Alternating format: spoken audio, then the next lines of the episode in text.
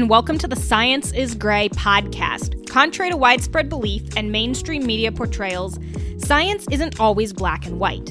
I'm your host, Serena Farb, and as a former science teacher with a biochemistry degree and passionate justice activist, I believe that social progress and justice depend on open scientific dialogue and debate, even when it's unpopular or controversial.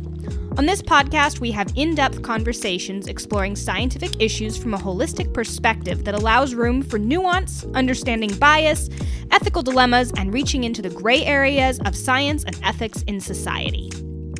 Today, I'm speaking with Dr. Milton Mills, a critical care physician in the Washington, D.C. area and a longtime plant based nutrition expert.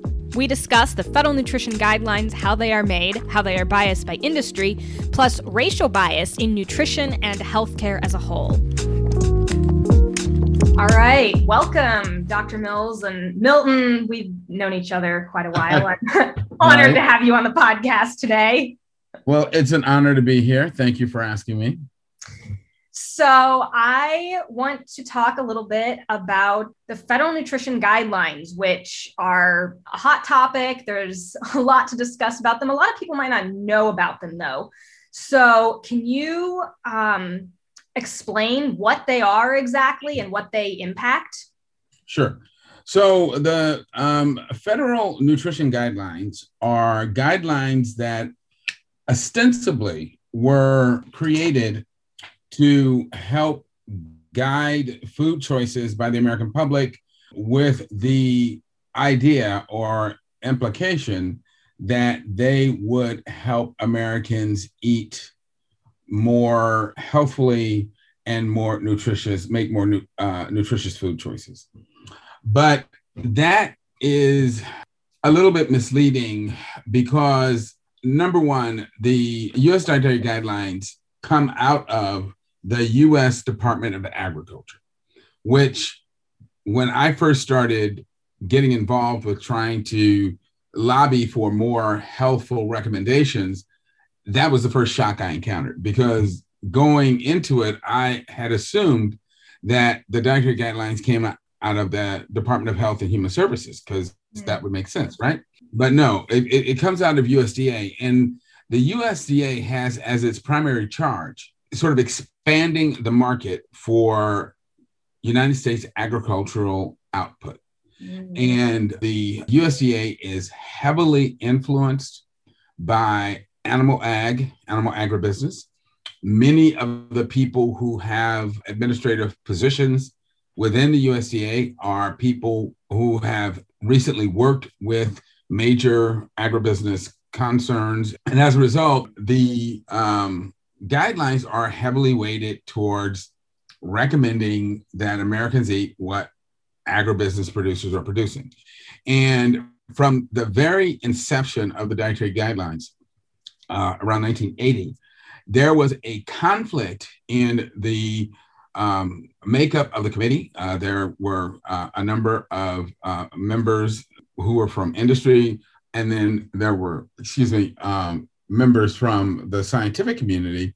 And again, from the very beginning, there was this tension and this debate between the two groups about what would ultimately be recommended because the science supported recommending a diet that was based more on plant foods than than animal foods but the uh, industry representatives and of course, the lobbyists who were lobbying Congress, as well as uh, the members of uh, the Dietary Guidelines Committee, Advisory Committee, were obviously pushing for more animal food recommendations because they that's what they want people to buy because that's what they're producing and and that's why we kind of have this chimeric um, set of recommendations that are you know still recommending the consumption of uh, large amounts of or significant amounts of animal foods. Um, that's still why dairy products are considered a food as opposed to a recreational, uh, um, uh, I don't even know what to call it, activity. Um, and, and, that's, and again, that's why we have um, recommendations that really don't promote the best health for Americans. And I will say that if you look at the guidelines uh, as, that first came out of that first committee, mm-hmm. that's where you got the infamous and and um, and I and I do consider it the infamous uh, the infamous four food groups, which were entirely arbitrary and utterly ridiculous in you know deeming you know meat, dairy, and I, don't remember the other how they divided up the other two, but uh, it's ludicrous to create these artificial uh, designations, and it's utterly again ridiculous. That's uh, uh, to um, that's and that's utterly with a T, not a D, um, to assign dairy its own group because there is no logical,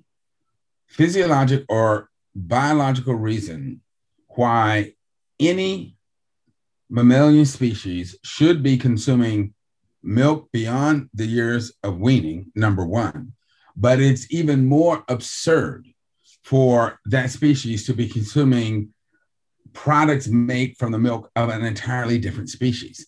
That's that's just um, that's biologically absurd, for lack of a better uh, uh, expression. But because of the very heavy lobbying and uh, massive influence of the Dairy Council, uh, dairy farmers, uh, and all the money that they poured into the you know USDA and various congressmen, that is why they uh, initially were assigned this completely made up so-called food group.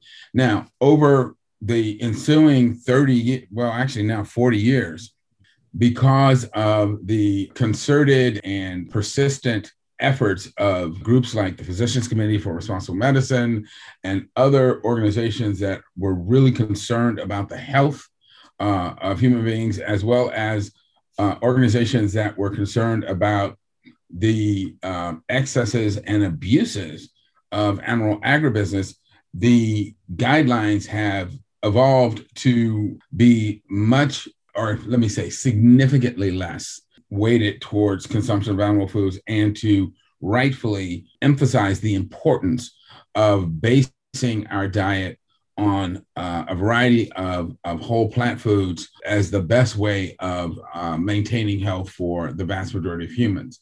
So they've gotten better, but we're still not where we need to be. For instance, I believe Canada has completely removed dairy as a recommendation uh, which is something that we have yet to do in the United States, but we need to. Thank you for the, that's a great background. Um, one of the things that I had heard about how the federal nutrition guidelines were developed was that they were developed in a time when most health and illness was as a result of nutrient deficiencies or malnutrition or people being underfed, underweight. And that now, obviously, most of our chronic illness is the reverse of that. It's overconsumption of, you know, poor foods. Mm-hmm. Um, and so that the, the way they this was what I heard someone saying that the way they set it up made more sense and uh, yeah. now that's changed. Yeah, that and that, but that's not really true, Serena, because okay. again, the the U.S. dietary guidelines did not come into existence until 1980. Okay, and you probably weren't born, I'm, I'm sure, but um, but 1980, the country was very prosperous. Um, people were, I mean, we had already started seeing the ravages of overconsumption of, of animal foods, um, which really started to manifest themselves, I would say, probably in the 40s and 50s, and just sort of uh, increased, uh, became more problematic from that point forward.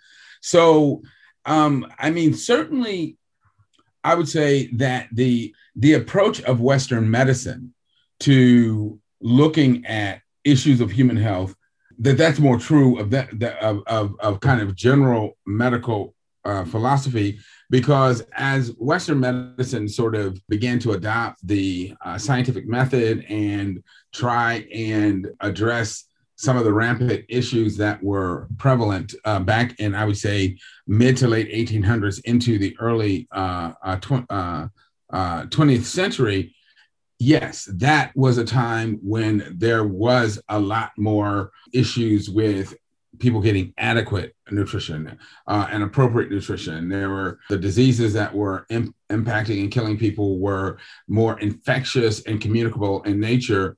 And of course, there was always things like trauma and so forth. And it was an issue of trying to make sure that people had adequate nutrition. What's really interesting is I I'm a bit of a history buff, and uh, I've read extensively on World War II. And World War II was really unlike any other war in the history of uh, the world, in that it was a true world war and required massive mobilization in the nations that were involved in terms of uh, calling men up to send them, you, know, train them and send them off to fight. And one of the things that was very prevalent in as the draft was instituted in the 40s were that a lot of the young men who came in and were drafted were underweight and somewhat underfed. Now, we, the, nation was coming out of the Great Depression, and you know, food was still and and income was still marginal for a lot of people. But at that time, that was an issue. But one of the things that the United States did during that period was to literally massively ramp up its production of food because we were not only feeding our servicemen, we were also helping to feed the allied nations in Europe and sending food to Russia. And what's also interesting about that was that when the war came to the sudden end in 1945, the country found itself with humongous surpluses of food. And dairy was one of those categories where there were tremendous surpluses in the production of milk, cheese, and, and dry cheese. And I'll just give you a couple of little interesting vignettes that the very first government food support program that was created was the student lunch program, school lunch program. Mm-hmm. That was created in 1946. But the reason it was created was not because there was a epidemic of malnourished school children. It was because there was so much uh, milk and other dairy products being produced that the dairy farmers were afraid that if they weren't selling it to the government for the, you know, to be shipped to the armies and to be shipped to other countries, that the bottom was going to drop out of the market and, you know, they would all go bankrupt. So, to prop up the dairy industry, the government created the school lunch program. And that is why, that's at least part of the reason why it is that every school lunch that is provided for kids must contain a carton of milk. So, again, it was created because of the uh, excess dairy production, not to meet any real nutritional need. Another interesting point one of the most disgusting snack foods around are, in my opinion, are Cheetos. They look like little orange turds. And I always wondered who thought this was a good idea. I found out. It turned out that during the war, the snack companies, Frito and Lay, which were at that time separate companies, again lobbied the government to be able to provide potato chips and other snack foods for the servicemen. Well, again, when the war ended, the government suddenly found itself with warehouses filled with powdered cheese that they didn't know what to do with this stuff. And um, and why did the, government have it? Just to because well, again, because one of the ways that, that when they were producing all the milk and the cheese, one of the ways of preserving it was to dehydrate it and powder it.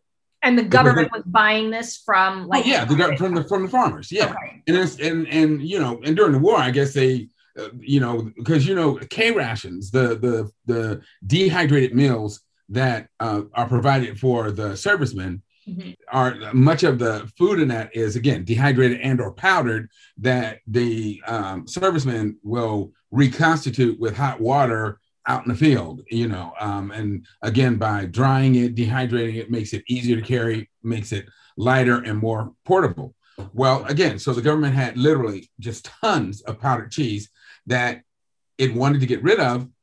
And the uh, uh, Frito Lay company had a way of extruding these corn cylinders, which um, I think they were using them to make dog food, but the owners had the bright idea that we could take some of these extruded corn cylinders, cover them with cheese, and create a new snack food. And that's how we got Cheetos from wow. government surplus cheese, powdered cheese.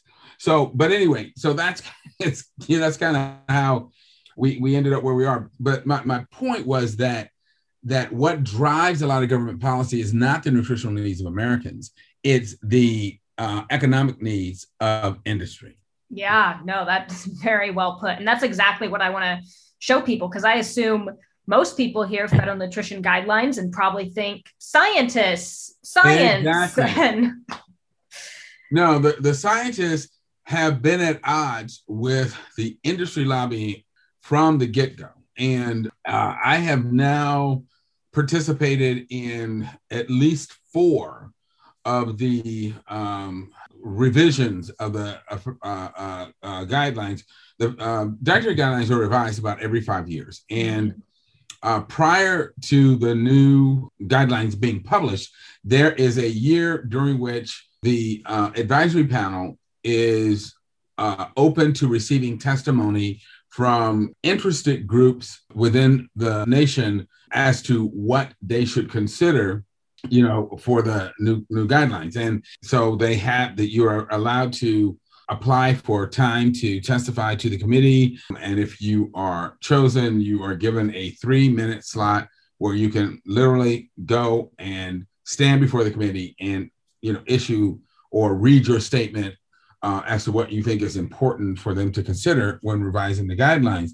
And, and like I said, I've been involved in at least five, I mean, four iterations of that. And the thing that has always just struck me are the presence of the lobbyists that you have people there representing every facet of the US food industry. So you have uh, people from the candy bar industry talking about the benefits of eating, you know, candy bars, Snickers and and and paydays and and and and what have you. I mean, it, it's almost absurd, but it, it gets even worse. There are literally uh, lobbyists for hard liquor who talk about um, the importance of alcohol consumption. I, I, mean, just the most, you know, I, I'm telling you that I, as I was sitting there watching these people stand there with straight faces and petition the committee to consider their products as being essential for Americans to consume, I revised my definition of a whore. I'm like, you know, these people will do anything for money. I, am just, I, I it, it's just, it, it's stunning.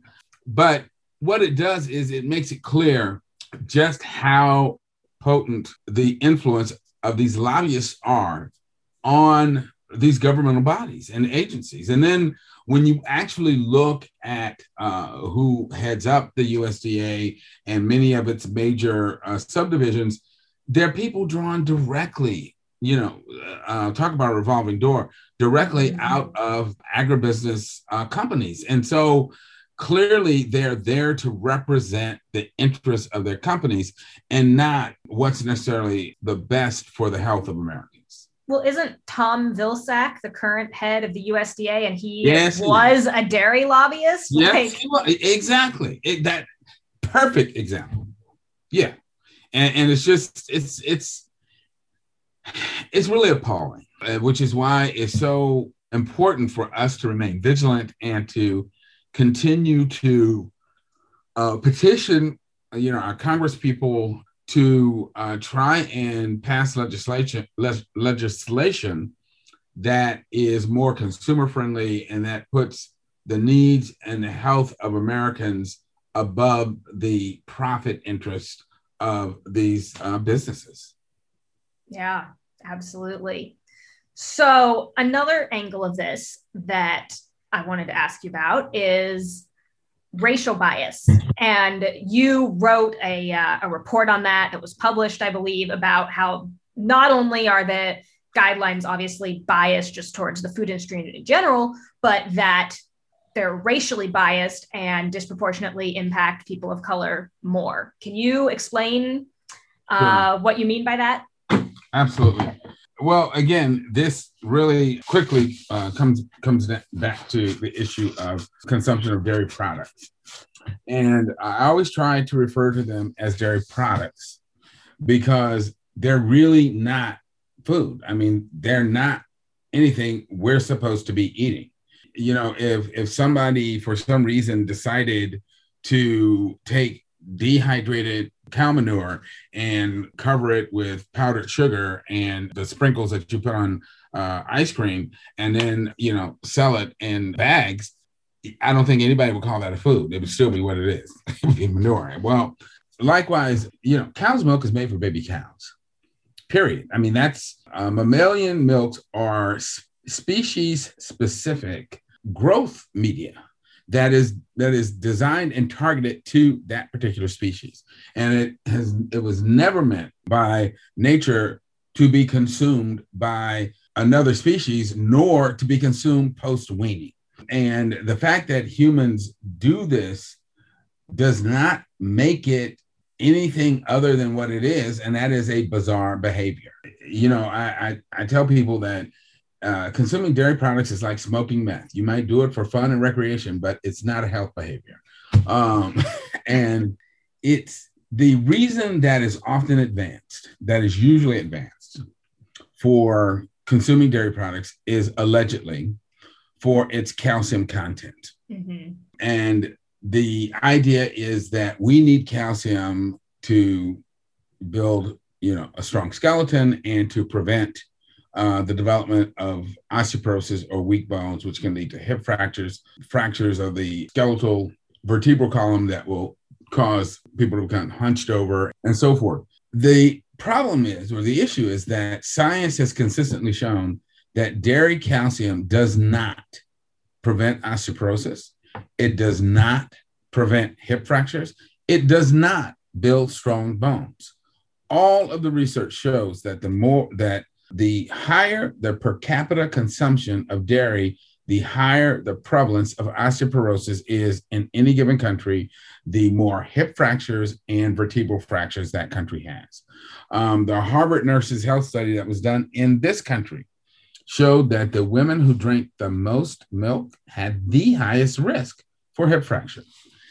Now, beyond that, it has been known for at least, you know, 80 to 100 years that for some reason, African American women, Black women, are genetically protected against developing osteoporosis. Black women just don't get osteoporosis unless they have some other disease that causes them to lose calcium. So, the number one reason that dairy products are pushed on people doesn't even apply to uh, uh, to Black people. Mm-hmm. But beyond that, when you look at the prevalence of lactose intolerance, lactose is the milk that is in, uh, I mean, I'm sorry, lactose is the sugar that is found in um, uh, all mammalian milks. And lactose is what's called a disaccharide. It's a double, it's two sugar molecules joined together. Uh, it's a glucose and a galactose, and they're joined the thing is that in order for our bodies to be able to absorb it, they have to be split into their individual sugars. Okay. Uh, and to do that, you have to have an enzyme called lactase. Okay. Lactase splits lactose, and then you can absorb both the sugars. Well, all babies and infants make lact- lactase, make the enzyme to digest lactose. But in all mammals and most and like 65 to 75% of the humans on earth once that animal is no longer nursing their body stops making the enzyme to digest milk sugar because lactose is only found in milk. And as a result in the united states around 75% of african americans and native americans are lactose intolerant meaning they can't digest and absorb that sugar. 95% of asians are and about 53% of Hispanics are lactose intolerant relative to white Americans, where only about 30% of white Americans are lactose intolerant. So, what that means is that the vast majority of people of color, when they ingest lactose containing dairy products, they are going to get sick. They're going to develop diarrhea, gas, bloating, cramping from the from the inability to digest this lactose. And I can tell you, as someone who is profoundly lactose intolerant, it you feel sick, very sick. It it is very uncomfortable. it, it is just, I mean, it, it's it's an awful process to have to go through when when when if you are unlucky enough to be fed something with, with, with lactose in it. And the government has known for at least 70 years about the prevalence of lactose intolerance amongst Americans of color, but nevertheless, they continue to push the consumption of dairy foods, knowing that there's no health benefit, knowing that it's going to make Americans of color sick, but they do it pure, while the majority of white people will be just fine in terms of you know their subjective symptoms and they're doing it for the benefit of industry. I mean, that is by definition um, uh, racist. That you are harming, you know, Americans of color for the benefit of industry and industry that's being run by white people. And I mean, that is disgusting. And then beyond that, there are other issues that come into play. So, for instance, prostate cancer, the number one risk factor for developing prostate cancer is the consumption of dairy foods. Okay. okay? It turns out that African American men have a 60% higher incidence of prostate cancer than white men. But what's worse is that when we develop prostate cancer, we are more than twice as likely to die from it because we get much more aggressive and malignant forms of that disease than white men. Hmm. So it again, they're killing us in essence by pushing these products on us and our children. A Black child is four times more likely to die from asthma than a white child. Wow. Because again, Black children get uh, are, are uh, plagued with asthma to a much greater degree and have much more severe symptoms from it. Dairy products exacerbate and worsen asthma. And it is well known that when with in people with asthma and other respiratory illnesses, if they stop consuming dairy, and I was just talking to a gentleman yesterday at this um, uh, event uh, that was held in in Richmond, uh, Virginia, and he said that when he stopped consuming dairy, all of a sudden he felt like he could breathe and he didn't need his inhalers and he didn't have problems with his asthma the way he had before. So this is absolutely a problem the dairy related illnesses are much more prevalent and much more debilitating and potentially lethal in communities of color relative to white Americans. And this is well known, it is well understood, yet the government continues to push the consumption of these products simply because white people make money from it. And that is just, that is about as racist as you can get.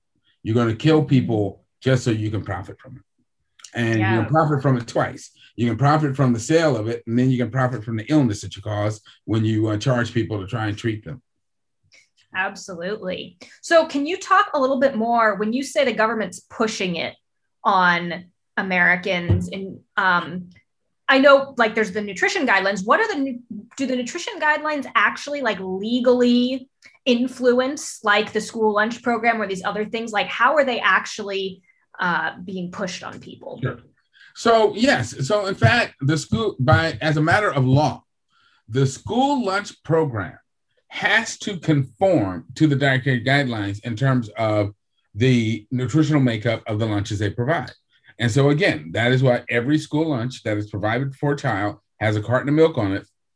But beyond that, um, they are also built around uh, meat and cheese and other dairy products. So that is again one way it's done. There, there's the WIC program, Women, Infant, and Children's, which is designed to uh, provide good nutrition to pregnant mothers uh, without means, so that of course they will have healthier babies and so forth.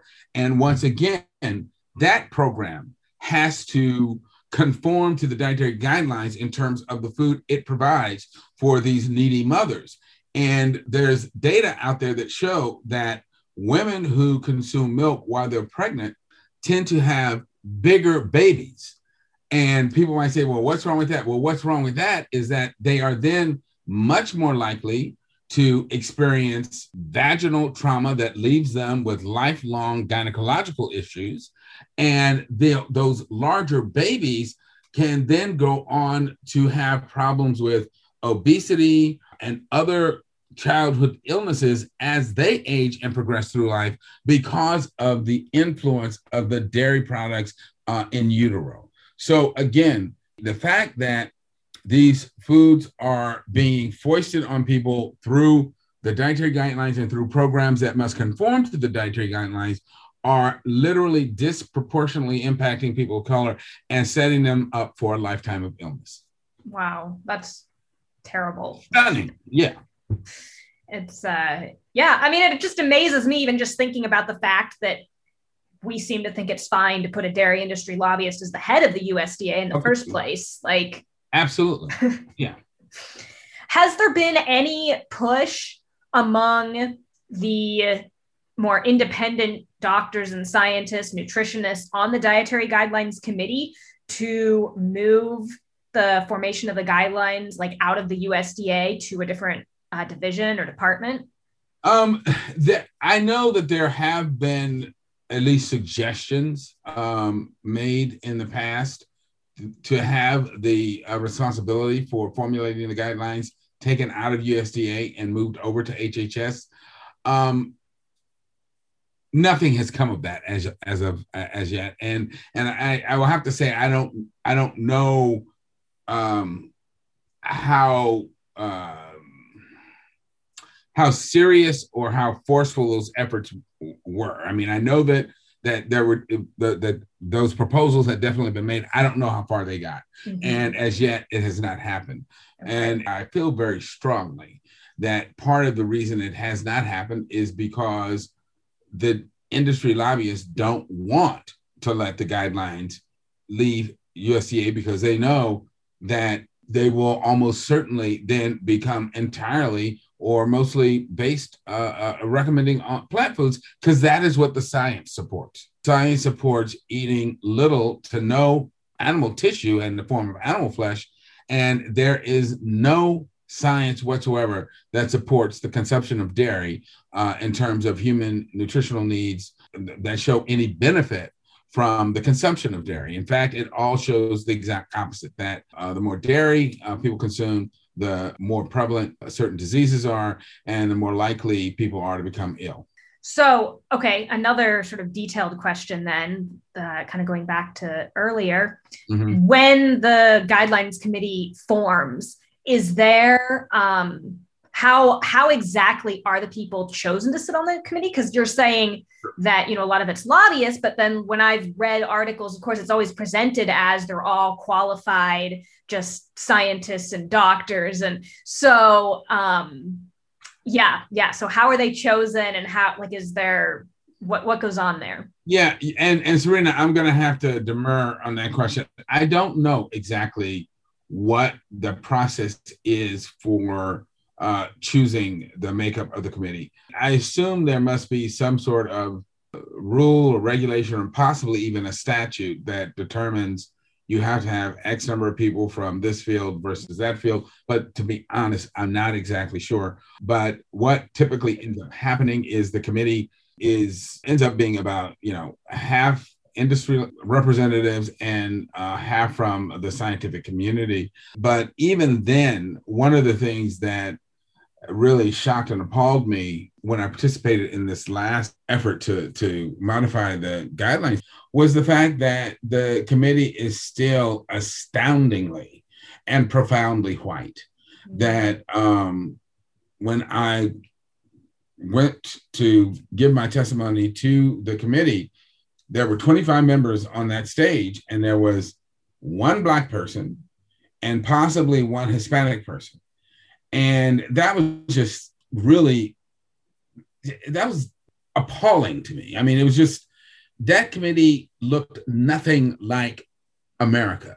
I, I, mean, there. I don't recall seeing an Asian person up there. I didn't see anyone who was uh, Indian or Muslim. I, it, it, was just, it was white people, and it it is there's just no excuse for that kind of sort of brain dead insensitivity to the cultural needs and makeup of our nation in this day and age. And and when we have committees that are designed on tasks tasked with forming guidelines for the entire nation, those committees should reflect the makeup of our nation. And it, at least that committee did not.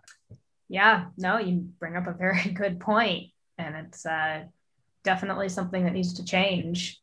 Yeah, and and and I'm I'm I'm going to apologize to you because I don't recall the gender makeup of the committee, mm. but I, um, I, in, in terms of the uh, the actual numbers, but um, I do believe it was still predominantly male as well.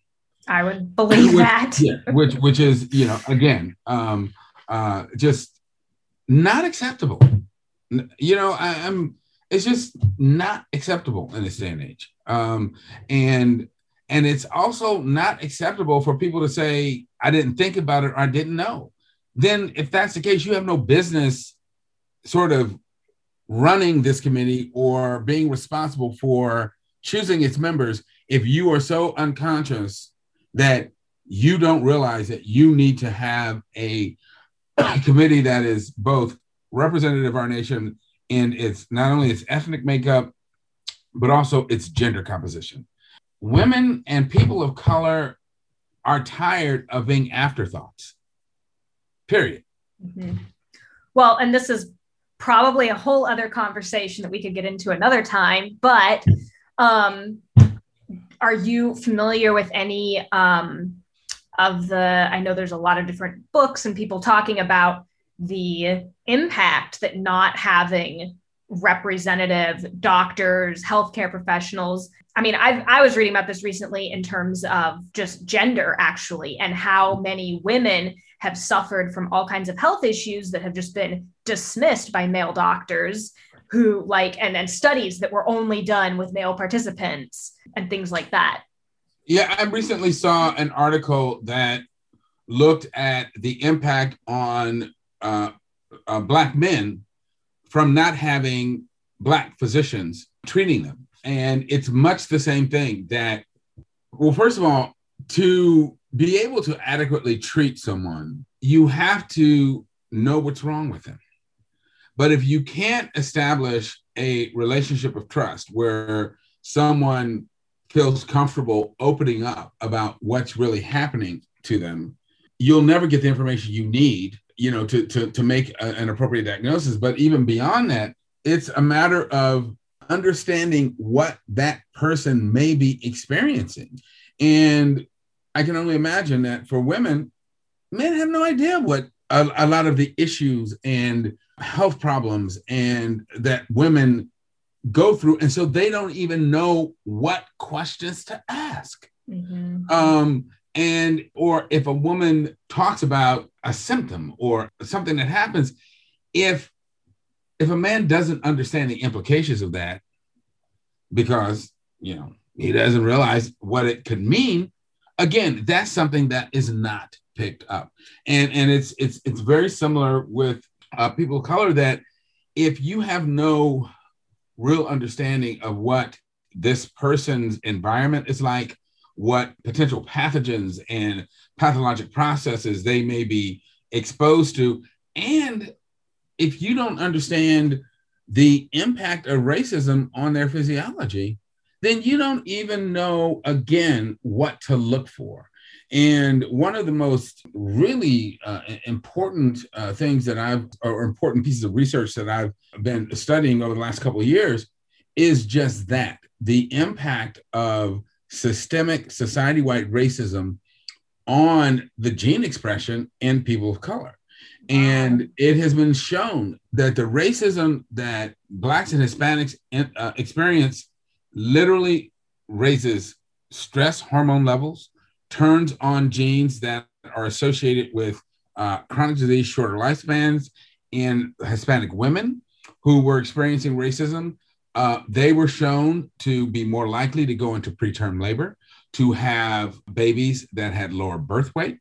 And we know that babies who are born with low birth weight have a whole host of health problems as again they age and they're more susceptible to uh, you know early death so these stress induced by racism has very real and very profound physiologic impacts on people of color. And again not having someone who understands that as your uh, healthcare provider means that that never gets addressed. Yeah absolutely. Well, um, as we wrap up here, I guess the final question that I am asking everyone is in the context of our conversation, what we've been talking about, what does the idea science is gray mean to you? Oh, it means that science is a very useful and frequently a very powerful tool for getting at some aspects of truth with a small t. It, it can ferret out some things fairly well, but it is critically important to understand that science rarely gives us the whole picture because in order for the scientific met- method as we have developed it to operate we have to try and pare down the variables that we are looking at to one or two things that we can test and look for a response. Okay. Well, life is really, is rarely uh, um, dependent on one or two variables. There's usually a constellation of things that are going on. So that's number one. And number two, there's some, some things that science just can't get at just, just yet. And so, so for instance, I tell people that there has never been a placebo controlled, double blind study to prove that mothers love their children, but we know they do.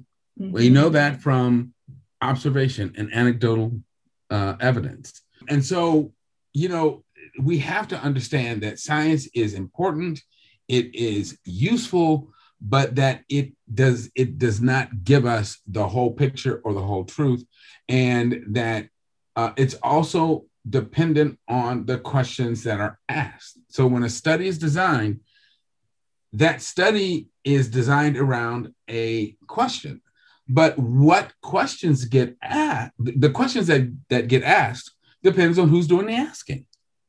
Okay. And that and that will be influenced by that person's racial makeup, their gender, their uh, socioeconomic background, and their life's experiences. And as a result, there may be important questions and important variables at play in a particular situation that never got addressed simply because they didn't occur to the person who asked the question. Absolutely. Um, yeah. And, you know, it's really interesting when I was in medical school and some of my very first lectures, the professors would come in and they would talk about certain diseases and they would talk about skin manifestations of these diseases. And they were clearly talking about skin manifestations in white people. You know, they would say, well, they mm-hmm. present as red papules and and I would always and I'd say, well, how does this disease present in dark skinned people? Uh, well, um, I'm, you know, that's a very good question, and uh, uh, I I'm not sure of the answer to that question. If those are the issues that that are important to address, because if you're only looking for red papules that uh, you know kind of jump up and stare at you and you've got a person that comes in whose you know skin is much darker than mine you're not going to see any red papules. You know and and and so you may miss something because you're not looking for something that's there but you just don't know what to look for. Uh, and, and, so it's things like that. Or again as you mentioned before studies are t- typically heavily weighted towards male participants. Well again frequently diseases pre- present very differently in women. So, heart disease, for instance, classic description of heart disease is the elephant sitting on the chest, the uh, difficulty breathing, left arm pain. Well, okay, yeah, that's kind of how it will present in men. Women frequently get gastrointestinal system, symptoms. They will get severe nausea, uh, all of a sudden the onset of just ferocious, intractable GERD or massive fatigue.